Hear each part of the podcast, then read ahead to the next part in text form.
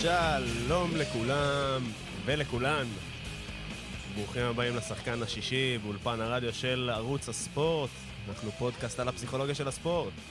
או כמו שגופר ואני אוהבים להגיד, ספורט, פסיכולוגיה וספורט? מדברים על ספורט, פסיכולוגיה וספורט. כן. קצת, זה הרבה ספורט וקצת פסיכולוגיה. ואז שוב ספורט. אה, את שידור הלייב שלנו תוכלו לראות באתר האפליקציה, אה, באתר של ערוץ הספורט ולשמוע באפליקציית אה, רדיו ספורט 5. בכל שבוע אנחנו מביאים פה כל מיני תכנים מהפסיכולוגיה של הספורט, אקטואליים יותר ופחות. אנחנו גם אוהבים לעשות תכנים שהם כזה על זמניים, שאפשר לשמוע אותם בכל זמן. יהיו גם פרקים, פרקים, כמובן, עם אורחים שיגיעו לאולפן. זהו, גופר, על מה אנחנו הולכים לדבר היום? אז היום אנחנו הולכים לדבר על האינדיבידואל מול הקבוצה. אה, היחיד, מיני, הפרט יחיד, מול הקבוצה. הפרט, אה, איך זה הולך ביחד, איך זה הולך בנפרד, לפעמים, אה, לפעמים זה הולך יפה ביחד, ולפעמים זה אחד על חשבון השני. הבנתי. אוקיי, גופר... תלוי אם אתה סטף קרי או רונלדו. אבל נתחיל בשלושת ה... שלושת הזה שלנו? רגע, אני רוצה קודם לשאול אותך נכון, מה שלומך. נכון, מה קורה? תקליל קצת. סבבה, נכון, אני אקליל. אז אני אספר לך איזה משהו שסתם, היה לי אני לא יודע איך להתייחס לזה בכלל, אבל בעבודה עם איזה, איזה מישהו שהוא די חדש, שאנחנו עושים טיפול כזה דרך החיים, עושים כל מיני דברים, וטה והלכנו לשחק כדורסל ביחד, ואני כאילו בראש שלי, אוקיי, אני, כאילו זה קליל, סבבה, זה, אתה לא מכיר את הבן אדם, כן. אתה כזה, משהו כיף, ואני לא מצליח, כאילו... ליהנות מהמשחק ולעשות את זה קליל. כאילו, או שאני נכנס, או שאני פשוט, אני משחק ואני פול און, אני לא מצליח, נהיית כאילו... תחרותי, כאילו תחרותי, אני תחרותי, לה, אוקיי. כן, או, או, ש, או שאני כאילו... לא אכפת לי בכלל, אני משחק איתו סבבה, ואז אני לא, אני, אני כאילו, אני, אני, אני נזהר מלהיכנס לזה בכלל, אתה מבין מה אני מתכוון? אז היית בעצם עם נער שהוא מטופל שלך, שהיית צריך לעשות איתו איזושהי עבודה דרך הכדורסל, ופשוט נכנסת למוד תחרותי מדי. נכון, וסיימתי עם פנס בעין. אבל, אבל היה לנו אחלה bonding. אה, טוב, יפה, זה קצת כן. כמו כזה שהאבא או אמא משחקים עם הילד, ופתאום נכנסים למוד תחרותי, והילד כאילו... כן, אתה לא, זה כן. ממש היה ככה, ואני לא הצלחתי כאילו, אה, לא, לא היה לי אמצע, בקיצור. אני לא יודע מה להגיד על זה בכלל בתור פסיכולוג גם, אבל uh, סתם, uh, תחשבו. טוב, אפשר לדבר על זה אחרי התוכנית. צריך לדבר על זה רגע. כן. כן. Uh, טוב, על הכיפאק, אנחנו נתחיל בפינה הראשונה שלנו, שזו הסקירה האקטואלית. אנחנו בכל שבוע מביאים איזה שהם שלושה אירועים שככה טיפה קפצו לנו גם, שמתחברים לנושאים פסיכ... פסיכולוגיים. וגם כאלה שלא. אז הדבר הראשון שבחרנו לדבר עליו זה הבריחה של נקרא לזה בריחה, של מנור סולומון מאוקראינה? כן, שתכלס אה, כתבנו על זה כאילו, אוקיי, שזה כאילו ההתייחסות הספורטיבית למה שקורה באוקראינה. כן. מאז היו עוד המון, כאילו, אה, רוסיה הושתה מ... לא יודע, מפיבה, אה, כל הקבוצות הרוסיות, וופא, כל הקבוצות הרוסיות כאילו הודחו, כרגע המשחקים ביורוליג לא, לא הודחו, כאילו הקבוצות לא הודחו רשמית, אבל כל המשחקים מושים, כאילו כן. הושו, וכנראה שזה מה שיקרה. זהו, אז uh, אני בחרתי להתייחס לזה דווקא מבחינת ההיבט של הקריירה. אנחנו מדברים על, uh, יש מונח בפסיכולוגיה, שנקרא, בפסיכולוגיה ההומניסטית, שנקרא פירמידת הצרכים של מאסלוב. מאסלו. מאסלו, כן, מאז שנות ה... Uh, בגלל הגרמנית, ה-W לפעמים זה ו', כן. של מאסלו, אז פירמידת הצרכים מדברת על זה שיש צרכים מסוימים שצריכים להתקיים, כדי ש... האדם יוכל להתחיל להתעסק בצרכים הבאים. אז קודם כל, הצרכים הבסיסיים זה אוכל, שינה, אה, מים, והדברים המאוד מאוד בסיסיים אבולוציוניים, רק אחרי זה הוא יכול אה, להתעסק בדברים כמו שייכות חברתית וביטחון חברתי, ורק בסוף להגיע להגשמה עצמית. וזה קפץ לי נורא בהקשר של מנור סולומון, שאנחנו רואים איך אירוע כזה שקורה ב, אה, בין רוסיה לאוקראינה, וטורף את כל הקלפים מבחינת היכולת שלנו להתעסק בדברים כאלה. אמ, והקושי של מנור, שמיד אחרי זה גם ראו בתקשורת, שמדבר על לעזוב את אוקראינה, זאת אומרת... ממש. כן, איך אני בכלל... ברגע שלא דואגים לך לצרכים הבסיסיים, אתה לא יכול להתעסק בכדורגל. בדיוק, כאילו ויש שם קושי נורא גדול מבחינת המדינה, עכשיו לדאוג לצרכים הבסיסיים של הספורטאים שם. אנחנו מכירים את זה מלא גם בארץ, תכלס מהכיוון השני. כל פעם שהיה נכון. פה פתאום אירועים וזה, וכל מיני, ומלא ספורטאים עזבו ככה. נכון, אז אנחנו... שנה שעברה פארגו גם שעזב בסופו ש... נכון. זה קורה הרבה. כן, אז uh, בסוף כשספורטאי לא יכול להתעסק ב... כש... קריירה ספורטיבית היא בסופו של דבר הגשמה עצמית. שזה הקצה של הקצה של הפירמידה, שאחרי שכל שאר הצרכים אה, מסופקים, אנחנו יכולים להתעסק בהגשמה עצמית ופיתוח קריירה ובתהיות של האם טוב לי במקום שאני נמצא בו ולהתעסק בפסיכולוגיה חיובית או דברים חיוביים, איך אני מתפתח, מה השלב הבא.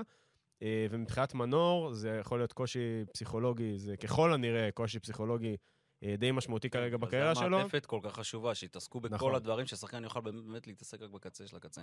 נכון, ומילה אחרונה על זה, אה, אלא אם כן אתה רוצה להוסיף משהו, זה באמת העניין של חוסר ודאות.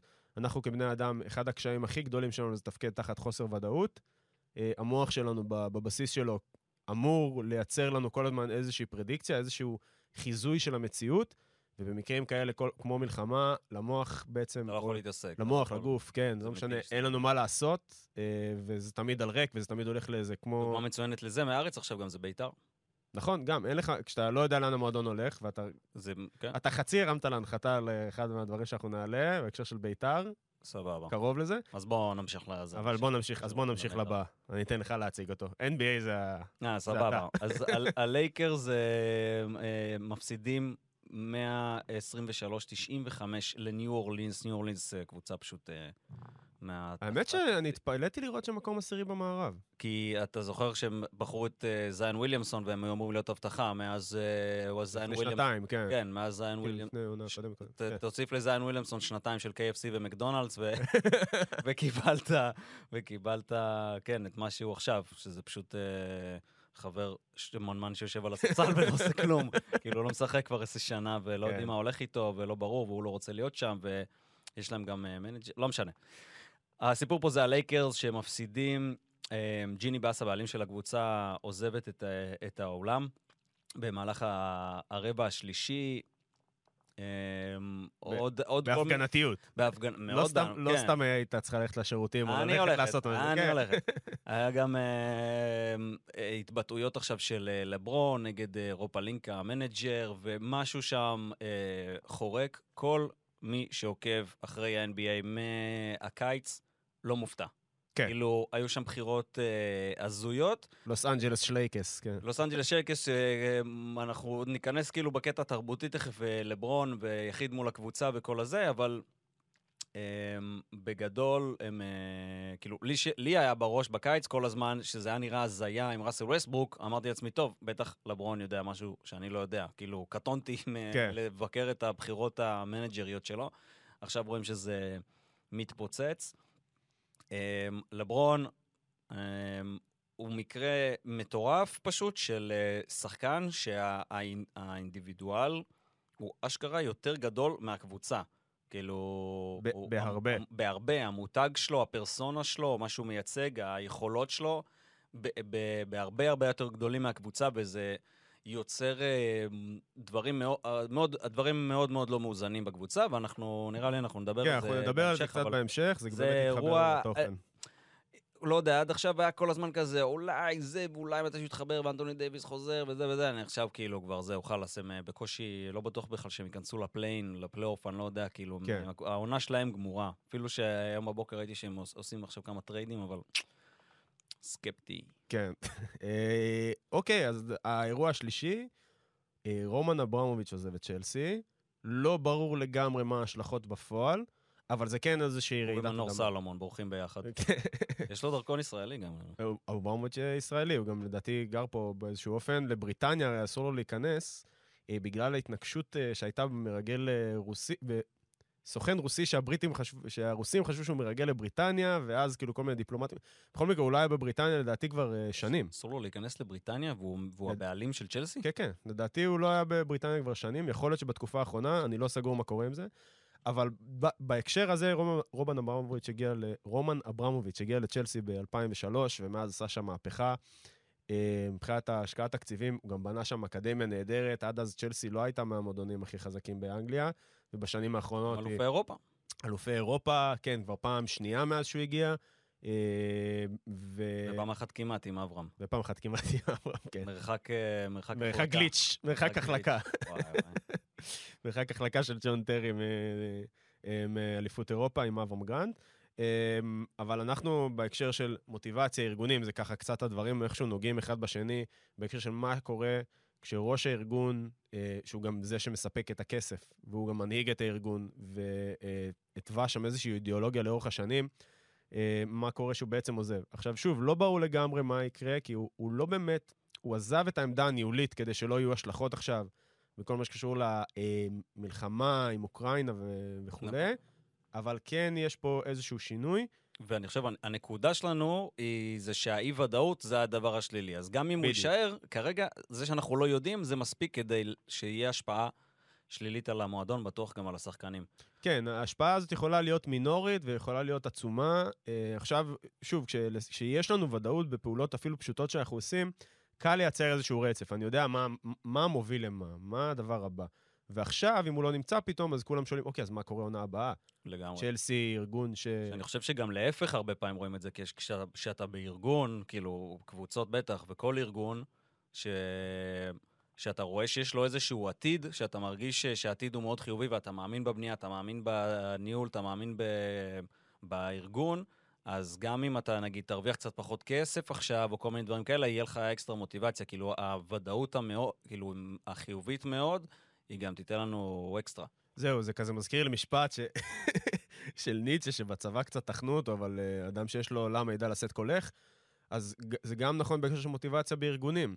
כשראש הארגון, בטח זה שמנהיג את הארגון, הוא זה ששם אה, את הכסף, את, את, את כל הכסף בארגון, yeah. אה, פתאום לא יודע איפה הוא יהיה, אז הלמה שלי משתנה, אנחנו עוד רגע ניגע בעניין של אה, מטרה משותפת, אה, פתאום אני לא, לא בדיוק יודע מה הולך להיות איתי.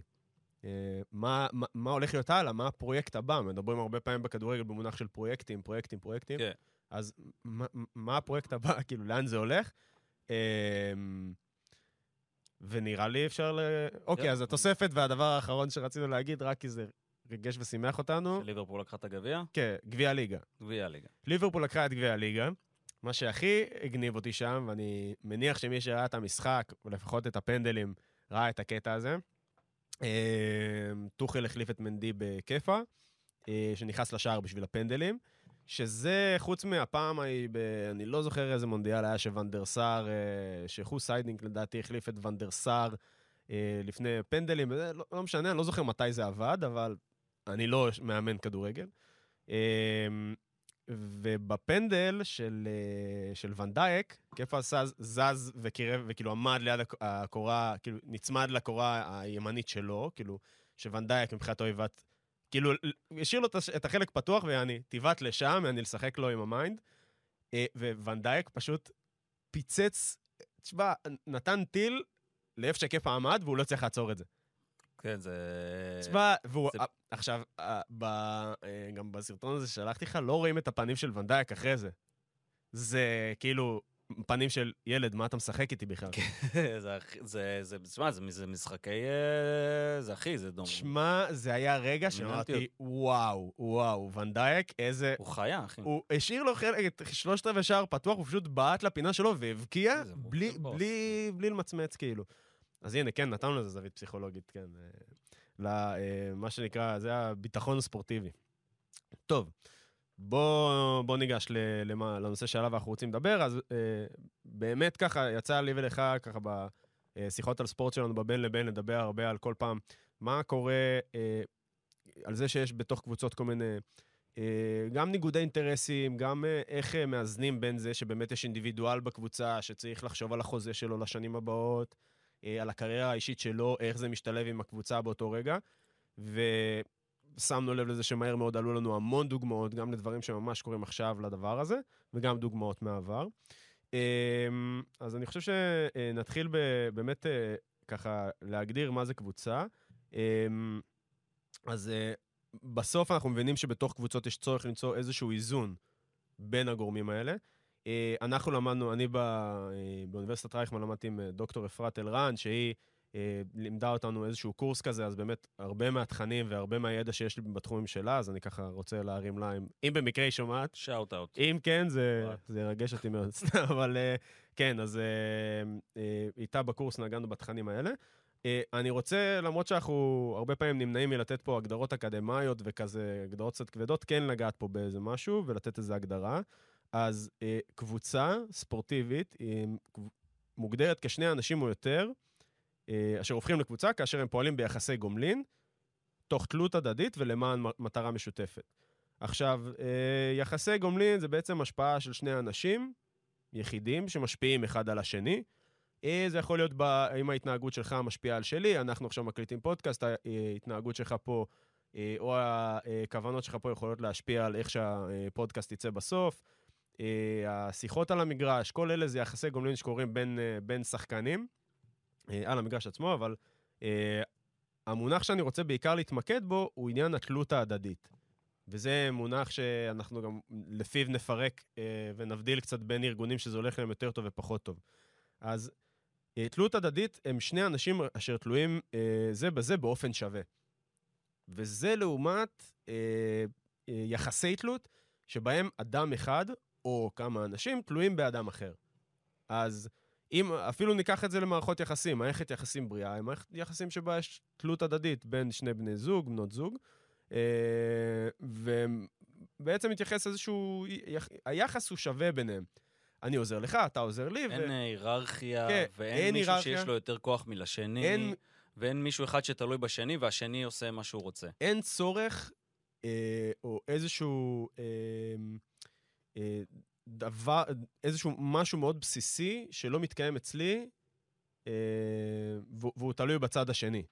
זאת אומרת, יש, האיזון קיים, ואני לא צריך את הצד השני כדי שהערך העצמי שלי, אני יכול שהביטחון שלי... להשתמש בו. אני, אני משתמש, אני נעזר בזה, אבל בסוף התלות היא הדדית, וביחסי תלות זה כבר יחסים שבהם, אם אנחנו מגבילים את זה במערכות יחסים, זה שבן, בת זוג אחד, אה, בעצם צריכים את בן הזוג השני כדי לשמוח, כדי להתקיים, או במקרים כאלה. ואם נחזור לקבוצות ספורט, אז זה מקרים שבהם אה, שחקן אחד, אה, שבו הקבוצה תלויה לביצוע, הם, הם מסי ושל ברצלונה אה, בכל תקופת הפלופ אה, והבלוף שלה מ-2000 מאז 2015, הייתה תלויה לחלוטין במסי, ואם מסי לא היה מופיע למשחק, כמובן שהכל זה על פניו, אפשר להיכנס עוד לניתוחים, אבל אם מסי כאילו לא היה מופיע למשחק, כל תוכנית המשחק הסתובבה סביבו, וברסה הייתה קורסת.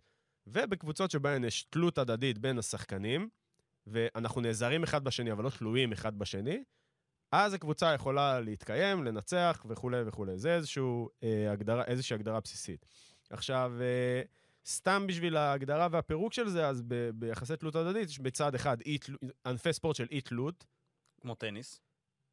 אה, כמו טניס נגיד, סבבה. אה, זה פשוט ענף ספורט פתוח, אבל אה, דוגמה הכי טובה זה חץ וקשת נגיד, קליע, אוקיי. או כל ענפי הקליעה. אה, שאתה גם אין לך יריב בכלל, אתה רק מול עצמך. כן. אה, בעצם, אז כן, אז אין לי יריב בכלל, ואני תלוי לחלוטין בביצוע שלי, זה מה שאני עושה, זו התוצאה, זה ענף ספורט Mm. סגור, אין שום גורם משפיע, אולי קצת רוח, לא יודע, אבל אה, מקסימום יכול, או גשם קצת, ב... אבל אה, זה, אה, זה בעצם באי תלות מוחלטת, ותלות אינטראקטיבית, נגיד, זה כמו בענפי הכדורגל, כדורסל. אה, אז אנחנו נגיד נתנו דוגמאות ל... אמור להיות. מה זה? בכדורגל וכדורסל. אמור להיות בכדורגל וכדורסל, כדי שתתקיים איזושהי אה, הרמוניה בין, ה, בין הגורמים והקבוצה כן. תבצע כמו שצריך. דוגמה, נגיד, פחות טובה שדיברנו עליה כבר עכשיו, לתלות, יחסי תלות בקבוצה, זה לברון לברון ג'יימס. ג'יימס.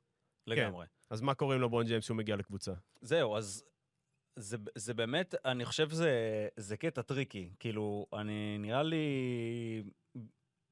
יתחיל, נראה לי, מזה שברוב המקרים, כאילו, אם יש לנו, אם יש לנו קבוצה ואנחנו מדברים כאילו על אינדיבידואל, אינדיבידואל מול הקבוצה, אז אנחנו רוצים שהאינדיבידואל הוא כאילו יהיה, שהמטרה שלו, אמ, הוא, שהוא בסוף ייכנס לתוך הקבוצה, וכאילו יהיה להם איזושהי מטרה משותפת. כן, ושהוא יהיה בתוך אה, אחד, כאילו, ש... שהוא ייכנס לתוך משהו יותר גדול ממנו, שזה הקבוצה. כן. המקרה המוזר אצל לברון, אה, דיברנו על זה גם קצת רונלדו נגיד, זה שהשחקן הוא כבר הרבה יותר גדול מהקבוצה.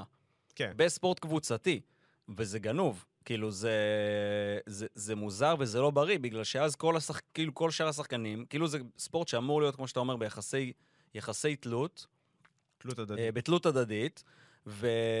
ו... ו... וזה לא בעצם ככה, הם בעצם כולם תלויים ב... בלברון, המועדון תלוי בלברון. כן. ומה מה שקורה הרבה פעמים עם לברון, מה זה הרבה פעמים? בכל הפעמים שהוא עבר, אה, דיברנו על העניין הזה של מטרה משותפת. אז מה שקורה זה שהמטרה המשותפת של המועדון נהיית יותר המטרה, המטרה המשותפת נהיית יותר של לברון מאשר של המועדון.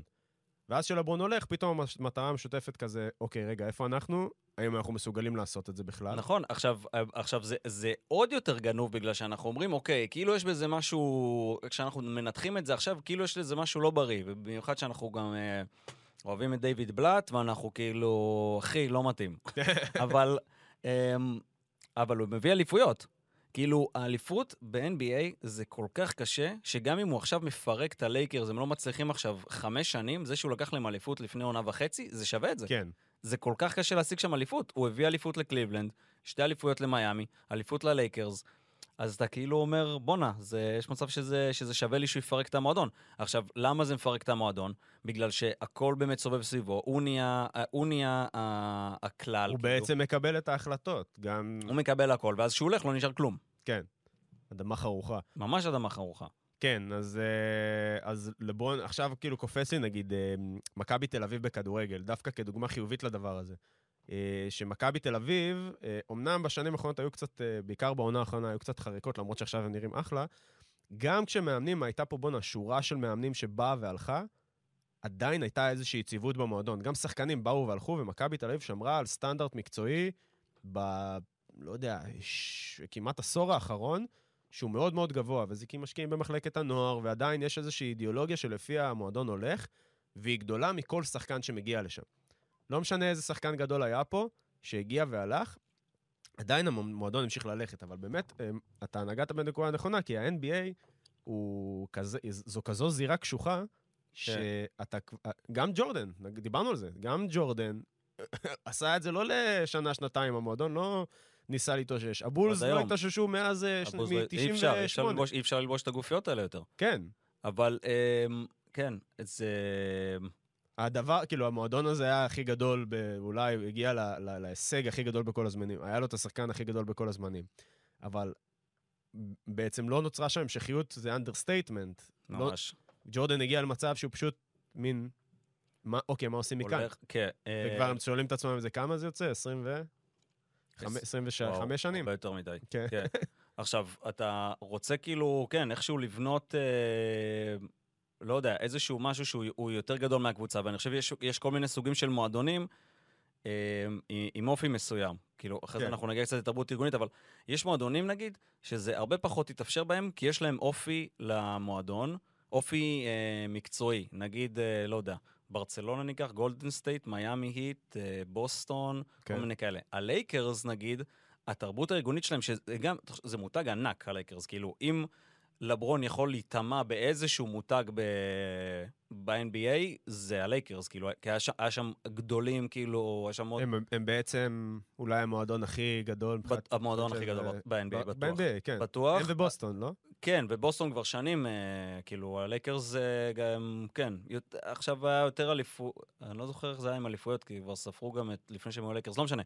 אבל הוא, הוא נכנס למועדון ענק, ועברו שם גם שחקנים עצומים. אה, מה רציתי להגיד? לא זוכר. על הלייקרס ולברון. אמ, אבל כשאנחנו... העניין של תרבות ארגונית. אה, סליחה, נכון, תרבות ארגונית. עכשיו, יש, יש מועדונים שהתרבות הארגונית שלהם היא להביא כוכבים. כאילו, אני חושב נגיד הלייקרס וריאל מדריד.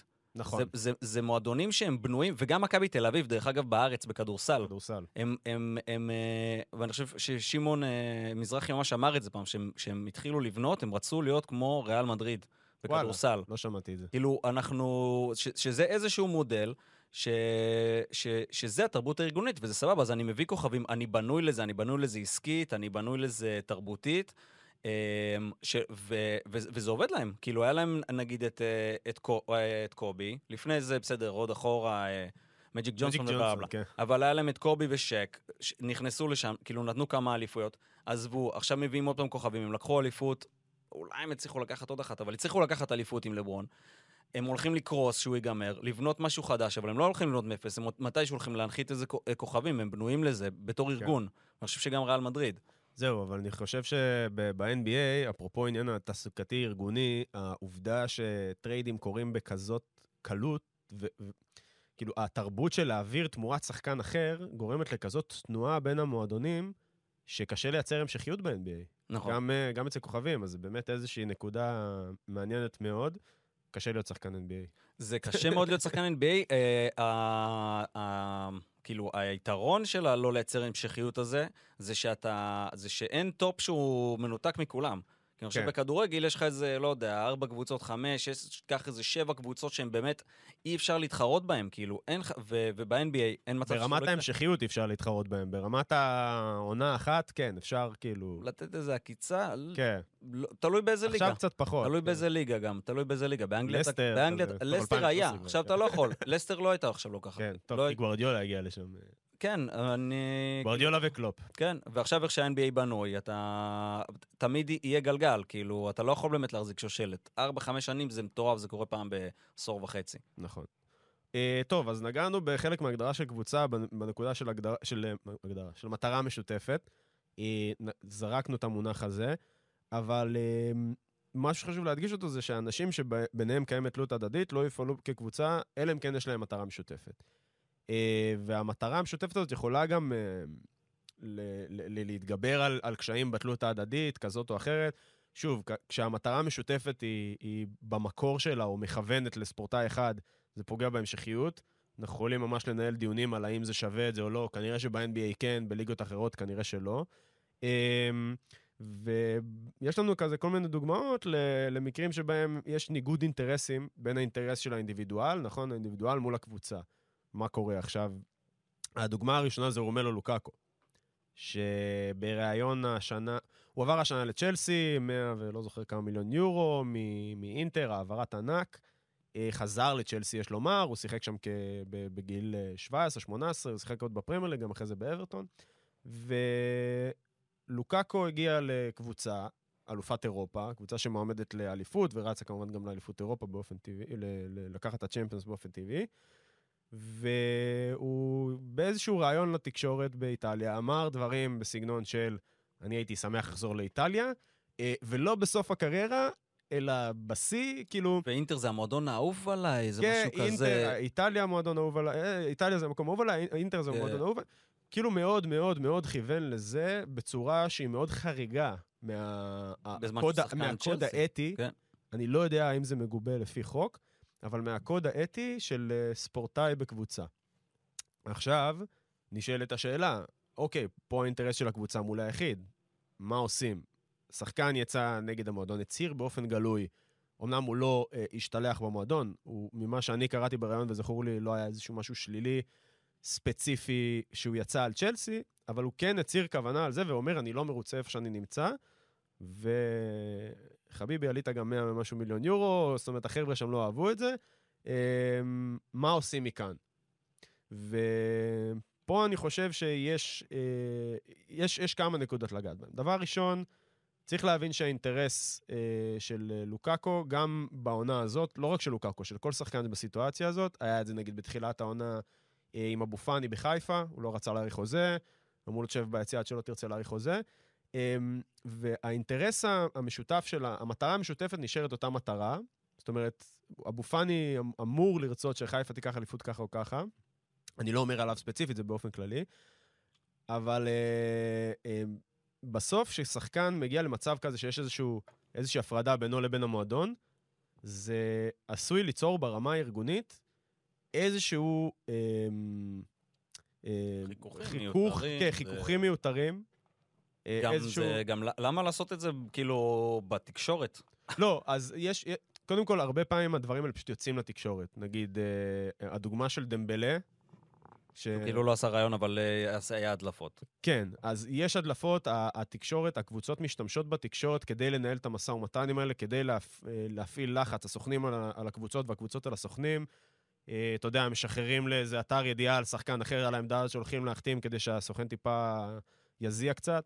אה, אבל בסוף, כשעובד מועסק, כל מועסק בחברה, רואה איך מתייחסים למועסק אחר, ברגע שהדברים לא מסתדרים, שם יכול להיות שהמוטיבציה שלו תושפע מזה. מה זה אומר? זה אומר שאם עכשיו אני עובד בחברה מסוימת, אני רואה אה, שיש עובד שבגלל איזשהו חוסר הסכמה עם הבעלים, הם אה, מתייחסים אליו כמוקצה, אני אתחיל, גם אם באופן לא מודע, לחשוש מאיך שאני מתנהל בארגון שבו אני נמצא.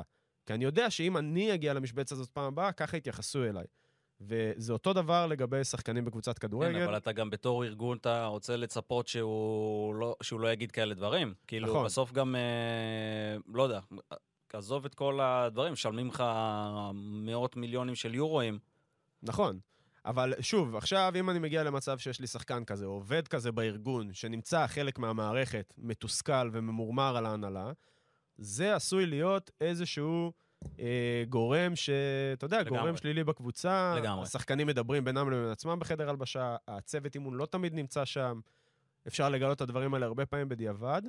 והאינטרס שלי כמועדון גם... שכולם יהיו במטרה של המועדון. בדיוק, האינטרס שכולם יהיו מגויסים למטרה, אבל גם באמת יש דרכים לעשות את זה. וזה נתתי- מקום שאני חושב, מועדונים גדולים, כאילו, זה, זה המקום אה, לבחור שחקנים שיתאימו לתרבות הארגונית שלך. נכון. עכשיו נתנו, כבר העלינו את הדוגמה של, אה, של דמבלה. דמבלה, שחקן ברצלונה, אה, אחד הפציעים שראיתי בשנים האחרונות, שיחק משהו כמו 52% מהמשחקים אה, של ברצלונה בעונה מאז שהוא הגיע.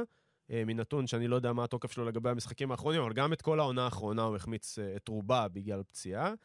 חזר לאחרונה ונראה וואו, אבל כל הסיפור איתו היה שבמהלך החלון, לקראת חלון ההעברות האחרון, איפשהו בינואר, כבר היה דיבור על, על חידוש חוזה, הציעו לו חוזה אה, לארבע שנים, אה, אם אני לא טועה, אה, חוזה לארבע שנים, כן, תמורת 6 מיליון יורו לעונה.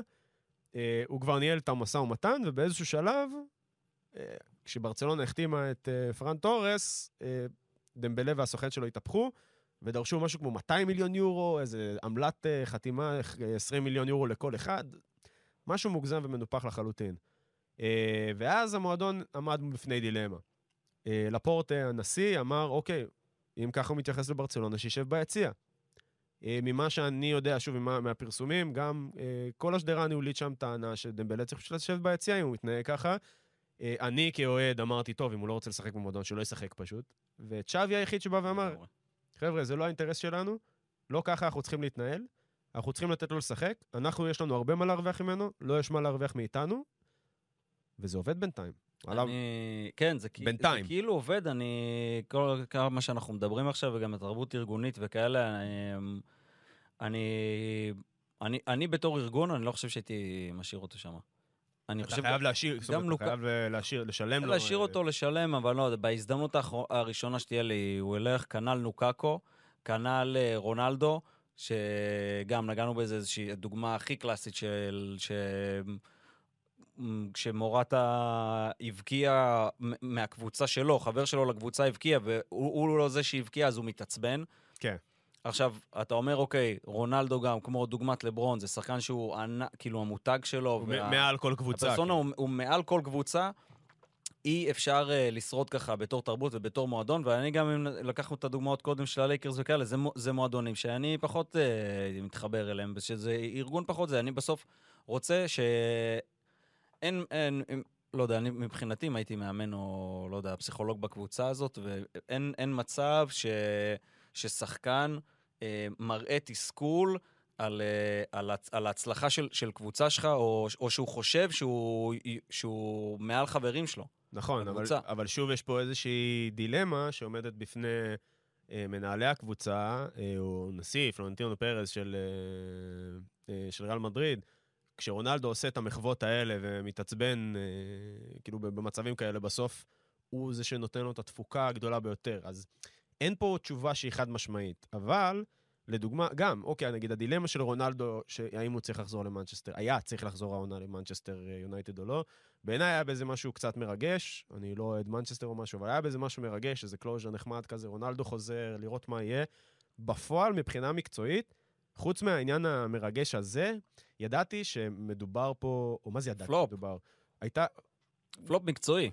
בוא, כן, יש פה... זה פלופ מקצועי בגלל שאתה כאילו מביא את השחקן, אה, יעני, לא יודע, מהטובים בעולם, כאילו, יש אחד השמות הגדולים בעולם, אבל, אבל אתה לא באמת משתפר בתור קבוצה. זה זה זהו, פלופ. אז, אז זה מה שאני אומר. אז, אז, הקבוצה, מנצ'סטר יונייטד נאבקה בשנים האחרונות לייצר שם איזושהי יציבות. שחקנים שנשארים, מאמן שנשאר, סולשר היה שם בשנתיים האחרונות. אה, כן, זו הייתה התקופה היחידה, סוף סוף הם חזרו לליגת אלופות, נראו כמתגבשים. אני לא אומר שסולשר היה מאמן טוב, מצוין או מה, אבל כן הקבוצה עברה איזשהו תהליך של התלכדות, גיבוש, אה, עקביות, זאת אומרת, הם, הם הלכו והתגבשו למשהו שהרבה זמן לא היה במנצ'סטר, ואז פתאום, בום, הנחיתו את רונלדו.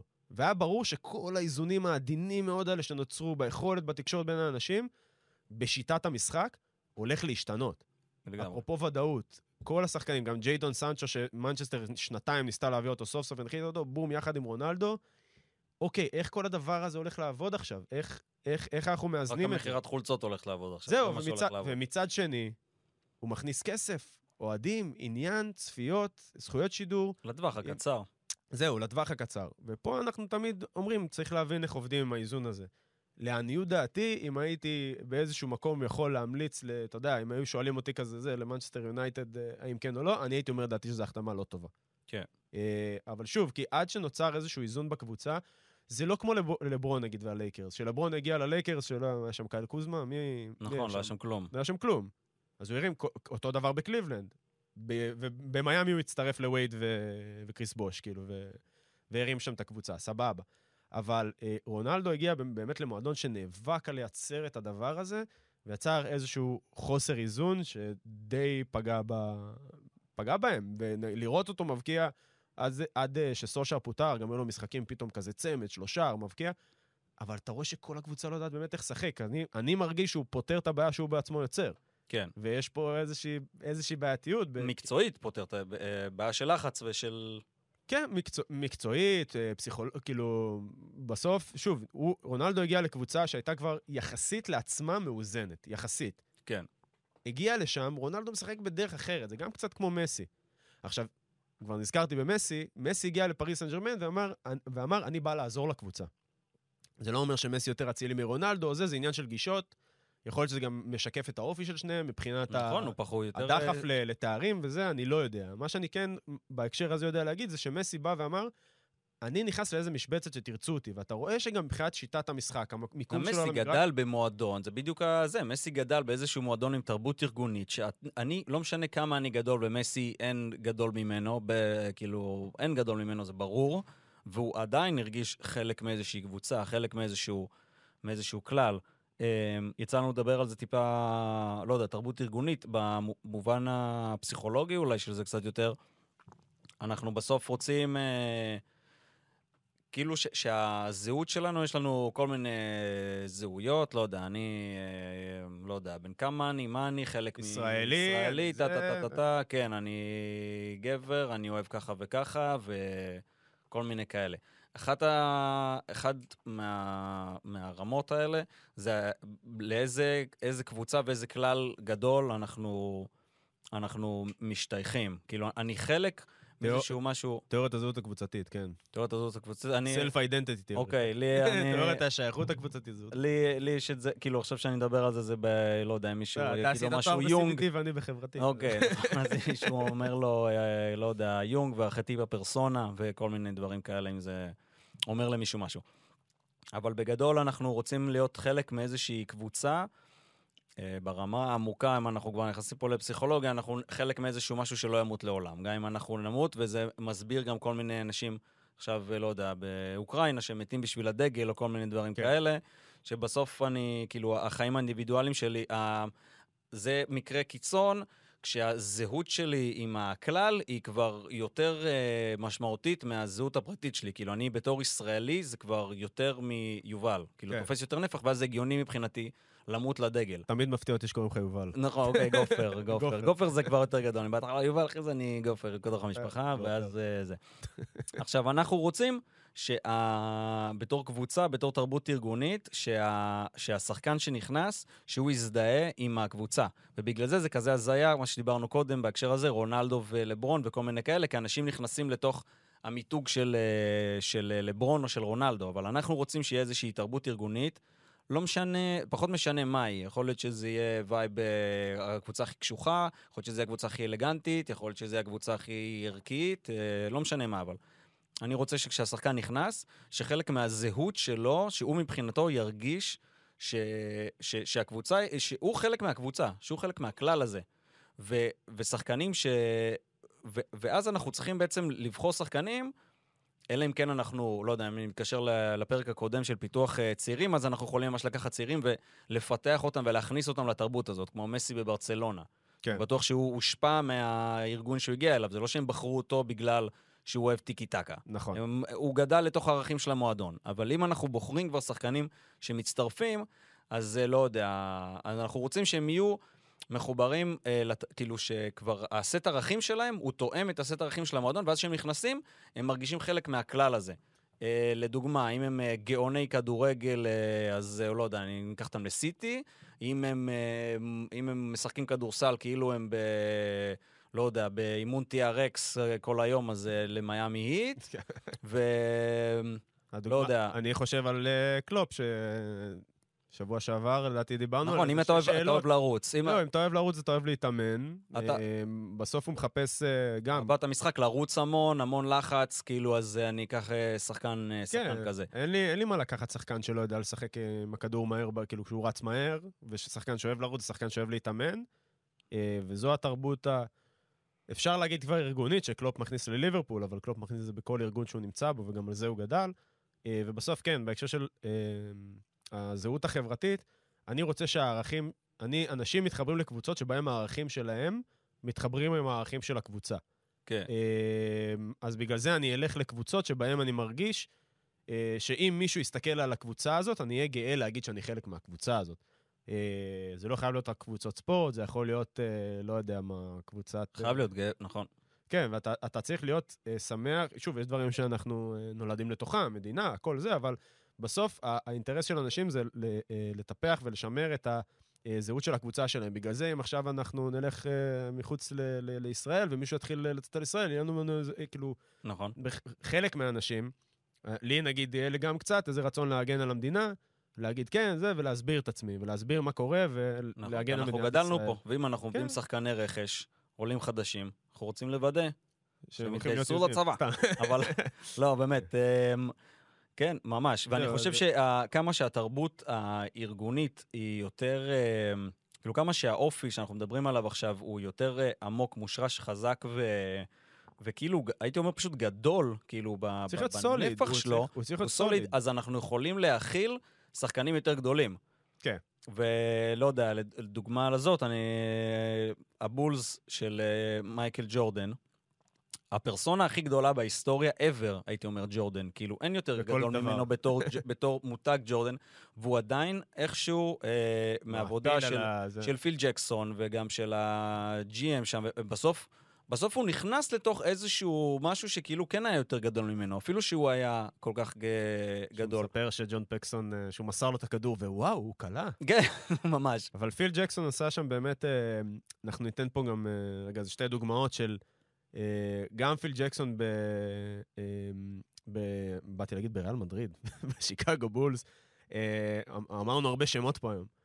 אה, פיל ג'קסון בשיקגו בולס עשה עבודה, אה, אחד הדברים המשמעותיים ביותר בעבודה שהוא עשה היה לגרום לג'ורדן להצליח למסור את הכדור ולהבין שהוא, אפרופו תלות הדדית, הוא זקוק לחברים בקבוצה שלו כדי לקחת אליפויות. לגמרי, והוא ממש מדבר על זה, על איך זה, איך זה סותר את כאילו האינטרס האישי שלו, אני רוצה את. הכדור ביד. אני רוצה את הכדור ביד, אני רוצה להיות זה שקולע, אבל פיל ג'קסון הבין, גרם לג'ורדן בפשטות מאוד להבין שהוא תלוי בקבוצה כדי לקחת אליפויות, וברגע שהדבר הזה נפתח לו, עם אותה מסירה, הוא מספר ששמה ב-The Last Dance, שברגע שהוא מסר לפקסון והוא זרק, אה, והוא כלא את השלשה, אני לא זוכר אז הוא כזה, זה אה. אוקיי, אוקיי. אוקיי, זה עובד, הדבר הזה, זה מוסר לו עוד פעם. עוד פעם, עוד פעם. כן. ואז גם עם השלשה של סטיב קר, וכאילו... ואתה חייב, ואתה חייב, ואתה חייב שם, כאילו, אה, פרסונות ענקיות כדי שיוכלו להכיל שחקנים עצומים. אז פיל ג'קסון פה, יש לנו את סטיב קר היום. זהו, השאלה אם הפרסונות שנמצאות מכילים את השחקנים העצומים? לא, הפוך, סליחה, זה מה שאמרתי. זהו, או שהארגונים שמכילים את השחקנים העצומים. זהו, אפילו שאני מתאר לעצמי שפיל ג'קסון היה לו שם... אה, זהו, אנצ'לוטי הצליח אה, וזידן הצליחו להכיל את רונלדו, ו...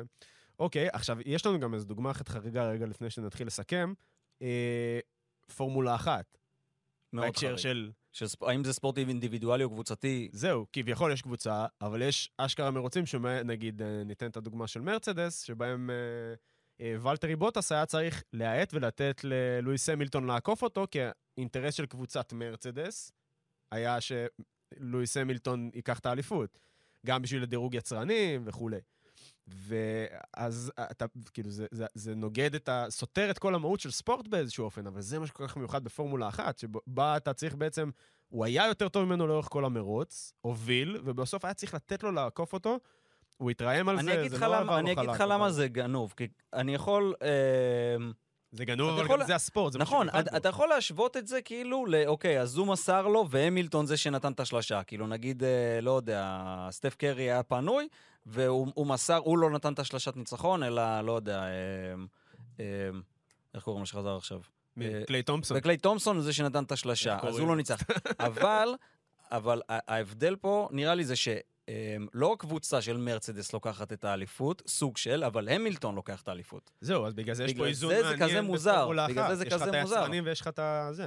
אתה כאילו, אתה מוותר לקבוצה שלך, אבל אתה לא מוותר לקבוצה שלך, אתה מוותר למישהו אחר. כן. זה לא שוויתרת ואז לקחתם את הגביע ביחד. נכון. אתה מבין מה אני מתכוון? אז כן, ולואיס המילטון הוא זה שבסוף לקח את אותה אליפות, את האליפות באותה שנה. נראה לי גם, אה, גם אופניים, זה אותו דבר, כאילו, בטור דה פרנס, כאילו, יש אה, חבורה של אנשים שכאילו כל המטרה שלהם בעולם זה לשבור לך רוח, לשבור לי רוח. כן, כן, לשבור לי ו... איך זה נקרא? כן, לשבור את הרוח. לשבור את הרוח. לשבור רוח? לא? נראה לי. כזה. אה, אוקיי, טוב, וואו, נתנו הרבה דוגמאות היום. אה, נסכם בכמה מילים. אנחנו רואים שבאמת בתוך קבוצה... יש גם את העניין של התרבות הארגונית, או הפרסונות שנמצאות, והן אחראיות לאזן בין היחסים בין האינדיבידואל לפרט. בסוף קבוצות, הן, גם אם הן, יש להן איזשהו משך או תוקף מסוים, בסוף הן גם זמניות ו, ומתפרקות. אה, שוב, הדוגמה של הבולס, קבוצה שהייתה, שרצה ככה, בוא נגיד עשור פחות או יותר. כן, פחות או יותר עשור מאז שג'ורדן הגיע. התפרקה ואז המועדון נשאר בלי כלום, ולכן צריך שלמועדון תהיה תרבות ארגונית חזקה, שהוא ידע מה הערכים שלו, שהוא ידע איך לפתח שחקנים. נשים שוב את, הכוח... את ה-NBA בכוכבית, כי יש פה קצת, יש חוסר המשכיות, ב... אין, אין בעצם מחלקות נוער שמהן נכון. אפשר לעבוד על שחקנים שימשיכו. ותרבות אבל... ארגונית, אנחנו מתכוונים איזשהו אופי, שהוא כן. יותר גדול מהשחקנים. ערכים עקביים, ש... שהם יותר גדולים אה, מהשחקנים, כן. ואנחנו בוח... ו... ו... ומהמאמנים, וזה... כמו הערכים של אה, קרויף בברצלונה, כן. זו דוגמה טובה ביותר. אבל גם מה שחשוב לי להגיד, שגם במצבים, נגיד, כמו עם דמבלה, אה, שהיה בברצלונה, כמו עם לוקאקו בצ'לסי, שכן משחק עכשיו, הוא לא נראה מי יודע כמה, אבל הוא כן משחק עכשיו, בסוף אה, יש איזושהי אה, פשרת, אה, נקרא לה פשרת זהב, שטובה לכל הצדדים. זה בסדר לצאת על שחקן ולהגיד, גם מול התקשורת, שהוא יתנהג בצורה שלא מכבדת את המועדון. זה בסדר אה, גם אה, לא, להגיד לו את זה בפנים, להגיד את זה מול... הכל בסדר. אבל העניין הזה של להפוך לשחקן למוקצה, בסוף פוגע במועדון עצמו. ואני חושב שלא משנה מה יהיה אם נגיד, אני, שוב, אני אחזור לדוגמה של דמבלה בברצלונה, לא משנה מה יהיה איתו העונה, אני חושב שעצם זה שברצלונה, צ'אבי ספציפית בעצמו, נהג בשחקן בכבוד. בכבוד, ממש. אבל זה לא, הוא לא uh, התרפס בפניו. הוא אמר, הוא אמר את זה באופן גלוי. לדמבלה יש מה להרוויח, לנו יש מה להרוויח, הוא שחקן שלנו, אנחנו משלמים לו, ואני, והחלטתי שהוא ישחק עם הקבוצה. אז הפתרון הקל הוא, הפתרון הנכון הוא לא תמיד הפתרון הקל של יאללה, הוא עשה, אוקיי, צודק, סבבה. הוא יצא נגד המועדון, הוא עשה מה שלא יעשה, צודק.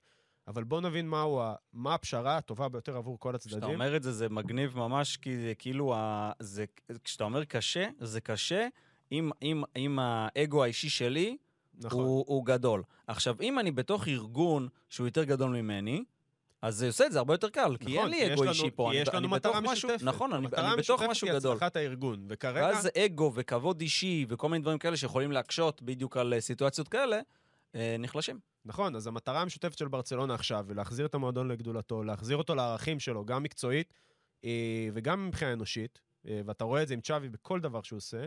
בגלל זה אני כל כך מאמין בו, דרך אגב. לא יודע מה יקרה עוד ככה וככה חודשים או שנים, אבל בגלל זה אני מאמין בו, זאת לדעתי הדרך. אה, ובמצבים כאלה, שוב, צריך למצוא את הפתרון הנכון, אה, פתרון הזהב שנכון לשני הצדדים, אבל בעיקר לעבוד על לבסס תרבות ארגונית, ערכים, אה, שיהיו עקביים, וגם שה... להעביר אותם מדור לדור. שהפרט ייכנס לתוך אה, אינטרסים של הקבוצה. אנחנו רוצים שזה כמה שיותר יחפוף. כן, אנחנו רוצים שהאינטרסים יהיו כמה שיותר ב-alignment, בהתאמה בין הפרט לקבוצה. ב-alignment. בואו נסיים עם alignment. alignment, כן. בוא נעשה חמש דקות מדיטציה. יאללה, טוב. טוב, גופר, היה מעניין, זה כן, מגניב, תודה רבה. ותודה לכם, לכן, המאזינים, מאזינות. תודה רבה לערד בהפקה. תודה רבה לערד פה. אנחנו לא באמת כן. רואים אותו דרך חלון. יאללה. ביי לכם.